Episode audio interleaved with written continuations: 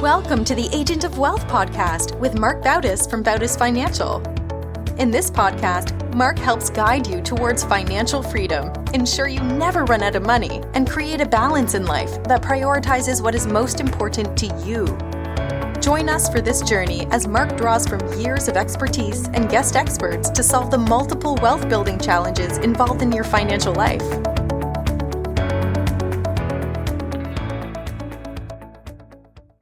Welcome back to the Agent of Wealth. This is your host, Marc Bautis. When I look for topics to cover on the podcast, I usually try and pick out something that I'm getting a lot of questions about or something that's getting a lot of coverage in the media. And right now, I don't think there's anything that's getting more attention than inflation. It's the reason that the Fed is raising interest rates. It's the primary reason that we're hearing about a recession upcoming in the next year. We're all feeling it in everything we spend money on. And it's also causing a lot of volatility in the markets. So, on today's episode, we'll cover everything going on with inflation and then what we can project what will happen next and answer that question if we've hit or when will we hit peak inflation. All right, so first we'll start off with what is inflation? And it's simply a rise in prices, which ultimately results in a reduction in purchasing power. So, unless you've been hibernating the past year as a consumer, you've definitely felt inflation. Prices on just about everything have gone up recently. You know, we felt it at the gas pump. Food prices are astronomical. Whether it's your weekly grocery bill that's jumped up, I've seen a cheeseburger cost $20. And it's not just food and gas, it's really everything that we spend money on. But we don't just feel the pain of inflation when we spend something at the cash register. And while this is not a plug for financial planning, most people spend every dime that comes in as income, which makes it pretty hard to adjust your lifestyle when it comes to inflationary periods and then you wind up spending more money than you you have. So when inflation, you know, you see people spending all their income, but when their expenses increase, like let's say 10% because of inflation, it becomes a pretty significant problem. And instead of, like I mentioned, changing your lifestyle, cutting back on spending, the way that people adjust to inflation is they increase their debt or they put more things on credit card or credit card debt will start to build up. Or just as bad as increasing your credit card, the first thing that they'll cut back on is savings in their 401k or other savings vehicles that they have. There was a recent Morgan Stanley study which concluded that 31% of US workers have reduced their 401k contributions over the past year. And ultimately, that's just because something has to give. You know, if expenses are rising, and yes, wages and income have risen as well, but maybe not as much as inflation has. So you have to kind of figure out, okay, what can I do? And it's either one side or the other. It's either reduce expenses or increase income. And one of those expenses is 401k contributions. The other reason that people are reducing 401k contributions are because the market's dropped. And that kind of sentiment is it's not a good time to invest because the market is dropping. When in reality, it's probably the opposite of what people should be doing. Because of dollar cost averaging, you can make the argument that you should be increasing or at least continuing your contributions. But obviously everyone's situation is, is different. And when it comes to making a decision of whether to put food on the table or saving a 401k, you know, ultimately putting food on the table is going to win out. Inflation is it's really damaging. It can also hit retirees uh, really hard. They may have fixed income or they may have run their projections on how long their money will last. And all of a sudden, inflation, including different premiums like Medicare premiums, can eat into it. And we'll talk a little bit about that in a second. But first, I just wanted to talk about why do we have inflation? So as a country, we've been in this easy monetary policy for a long time, over a decade long. And easy mon- money or easy monetary policy, there's really two main things that are causing it. One is low interest rates. And the second is the government, you know, they want to spur the economy. They want to keep the economy humming along. And one thing they do is they'll buy bonds from banks, which then makes the banks flush with cash and then they're encouraged to lend it out. So now there's money all over the place. You know, you can look at the COVID pandemic as an example of this. There was trillion dollar plus stimulus packages being kicked out, but the easy money policy even started before that, back in 2008, 2009 during the housing market crisis. And, you know, over those years, each time that, you know, you'd hear about the easy money policy, you'd hear someone, you know, say, oh, that bill is going to come due at some time and someone's going to have to pay for that. Well, inflation is one of the things that we're seeing as a byproduct of that. To give you a couple examples of what it looks like, let's say I want to go buy a house and I have cash. I have no trouble getting a loan because, like I said, those banks want to lend out money. They're encouraged to. Interest rates are low on the loan. So it's no problem for me to make that monthly mortgage payment. I can make a big offer on a house. Well, there may be 20 people or 50 people in that same boat. And then, like the law of supply and demand, if everyone is flush with money, it's just going to drive up what that home sells for, which snowballs and in turn drives up the market value of the next home that goes out on the market. And it kind of just keeps going and going. Or another example is let's say a company that's looking to hire workers. If the company has easy access to money for cheap, which they might be able to the same way that someone can obtain a loan for a house for a very low interest rate, companies have that same ability to have easy access to money as well. Well, they can offer workers a higher salary. And then when you have a lot of companies that are in that same boat that have a lot of extra money and have easy access to money, it drives up wages. And then you throw on top of that the low unemployment rate. Again, going back to that law of supply and demand, there's few workers out there for many jobs, which means that wages should increase in those, in those areas. Left unchecked, inflation can get out of control. And while we'll probably never get to be like countries like Venezuela or Argentina, when it comes to inflation, it can be destructive if it's left to run rampant. So that's where the Fed comes in. Now, the same way that they can set this easy money policy by keeping interest rates low or injecting cash or money into the economy, they can do the opposite. They can raise interest rates or they can tighten the money supply and they can stop buying bonds from banks or stop injecting money into the economy. But they do have to play this balancing act. If they do it too fast, they risk basically crumbling or, or crushing the economy. And that's what we've been hearing about called this hard landing. The Fed's goal is to keep the economy healthy and have what's called a soft landing.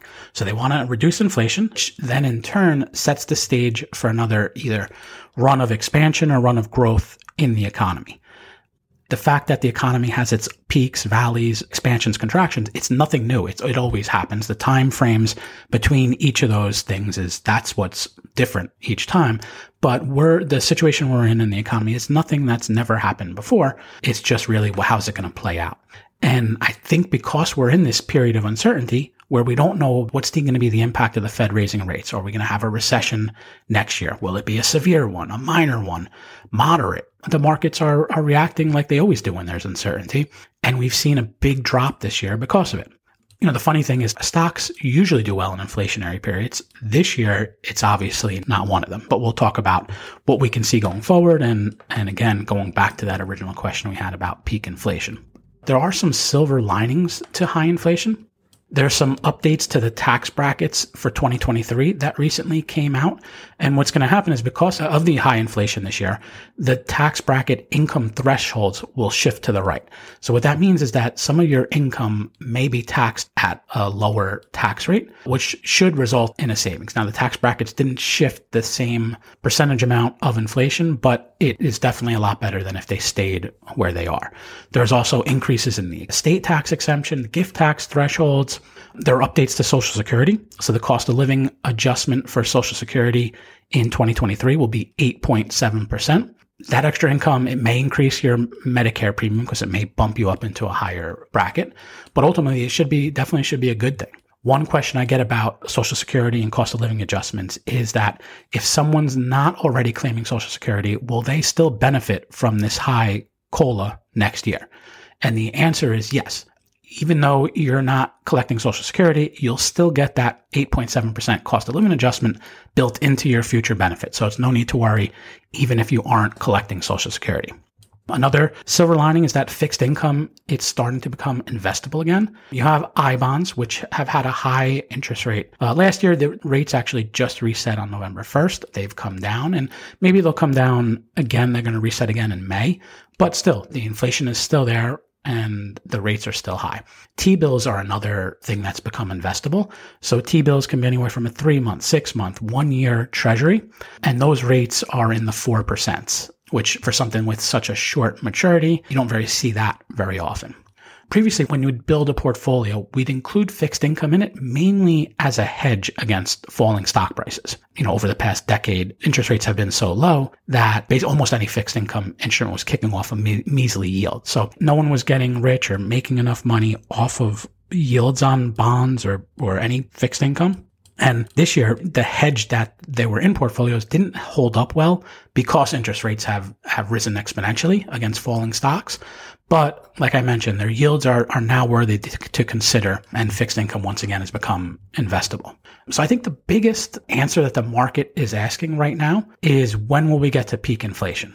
So, a couple things to note about that. One, I mentioned I bonds yields reset on November 1st, and while they're still high at 6.89%, they're lower than we, they were. So, that may be an, one indicator. In the month of October, the stock market had its best month since 1976.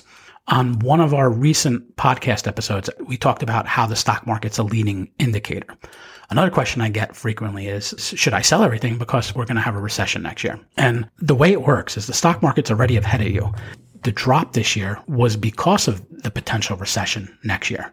The gain in October could be a start to the market thinking that the Fed will pivot, slow down on raising rates, and therefore the recession won't be as severe as initially predicted. Couple of those talking head economists, they've come out with comments. One, David Rosenberg, he thinks that inflation will drop from the current 8% to 3% next year. Now, he does warn that the Fed has to be careful because they're rapidly hiking interest rates even though stocks are in a bear market and the overall economic outlook is unclear. He thinks that if the Fed keeps tightening the way it's going, it could take the housing sector down and spark a credit crunch in the banking sector. So I think one of the key things will be in the, the first week of November to see some indication most likely the Fed is going to raise another 75 basis points, but what their comments are around future raises, I think that'll be important. Another Wall Street chief strategist, Jim Paulsen, he thinks inflation's rolled over and will continue to decline. His claim is that the historically peak inflation has been a very good time to buy stocks. The S&P 500's valuation, it's at a relatively low level and that investor sentiment is very pessimistic, which is often seen as bullish for stocks. So Paulsen, like Rosenberg, though, thinks the Fed tightening has gotten too extreme to the point that you know, rising bond yields, falling commodity prices, and mortgages becoming increasingly unaffordable could have a severe impact if it continues. My final example, it's a recent Bank of America survey, which showed um, they surveyed fund managers. 87% of them believe inflation has peaked. 79% think that it will fall over the next 12 months. Fund managers also believe that we'll see a capitulation rally.